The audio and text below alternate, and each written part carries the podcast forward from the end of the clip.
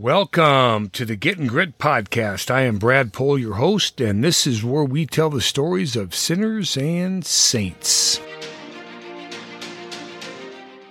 We are invited to hear a tale. Remember, we are not asked to believe in the tale, but whom the tale reveals. Carlo Collodi was born in Florence, Italy in 1826. His mother was a seamstress, his father was a cook. Collodi served as a volunteer in the Tuscan army for a while. He had active interest in political matters and newspapers, but he became disenchanted with Italian politics and turned his interest to children's literature, becoming fascinated by the idea of using an amiable, rascally character as a means of expressing his own convictions. In 1880, he began writing Storia de un burattino, also called La Adventure de Pinocchio. Mother Angelica said religious life is an encounter with the living God. Sometimes that encounter is preceded by a kind of soul searching agony that tries desperately not to hear, runs in the opposite direction, and frantically tries to reason itself out of answering the invitation itself. Sometimes a story comes along that reminds us of such opportunities. Like the story of a woodcarver named Geppetto, who carved a puppet and named it Pinocchio. But this puppet wasn't very well behaved. Pinocchio stumbled one day onto a talking cricket, who tried to explain to him that he should treat Geppetto much better. But Pinocchio tried his best not to hear these words, and he tried to smash the cricket with a hammer. However, without Geppetto, he, who was like a father, Pinocchio did not know what to do. One day his wooden legs caught fire and turned into ashes. But Geppetto made new legs for him. Pinocchio would not listen to those who loved him and reasoned on his own rather naively to set off on a journey. First, the wooden lad stumbled upon a cat and a fox. He goes with the cat and the fox into a bar where they all eat and drink way too much. The cat and the fox wait for Pinocchio to fall asleep and leave him to pay the bill. Then he gets attacked by two robbers. The robbers take his money and hang the marionette from a tree. But the fairy with the turquoise hair shows up and calls her falcon to get the marionette out of the tree.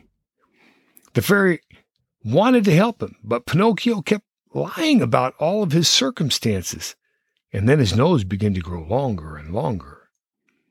He felt ashamed about his nose, but he was unrelenting on his fabricated tales. So the fairy left him with his own agony to ponder.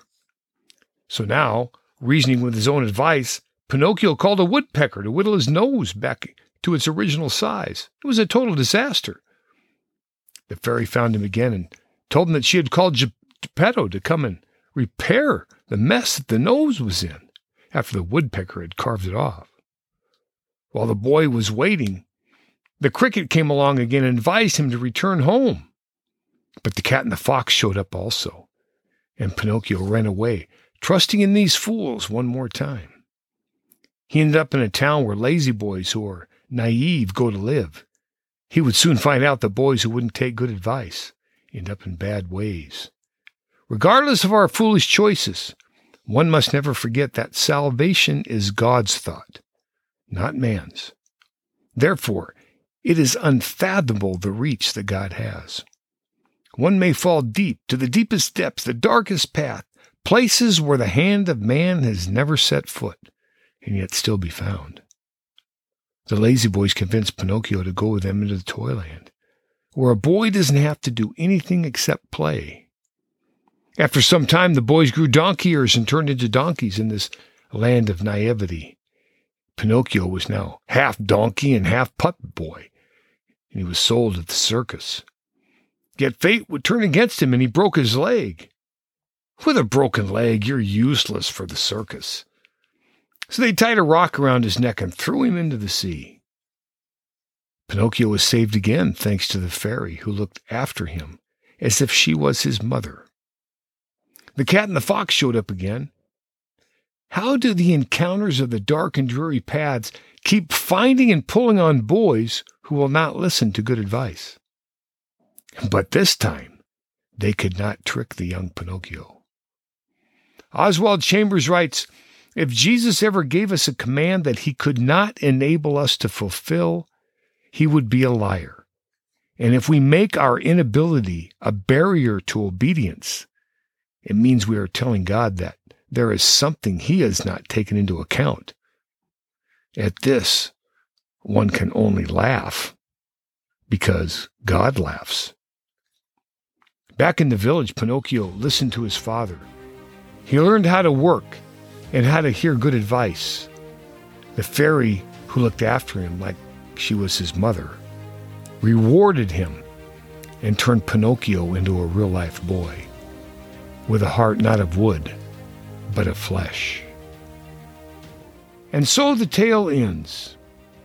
From the furthest reaches of the heavens to the deepest depths of the seas, God is there. You cannot run away. Listen and understand this. A man's ways can change, his heart can change, and he can become a new creature when he is open to encountering God and accepting his invitations. The great evangelist Oswald Chambers said, Remember, we are not asked to believe the Bible, but the one whom the Bible reveals. This is what the Lord says in Jeremiah 6 Stand at the crossroads and look. Ask for the ancient paths. Ask where the good way is and walk in it, and you will find rest for your souls. In Oswald's words, never preach the experience, preach the great thought of God behind it. Ain't it so? This is the Getting Grit podcast signing off. I hope you'll come see us at www.gritquest.com. Check out all the things that we're involved in. Consider supporting us. We love you being here. Blessings to you all. Dominus Vobiscum.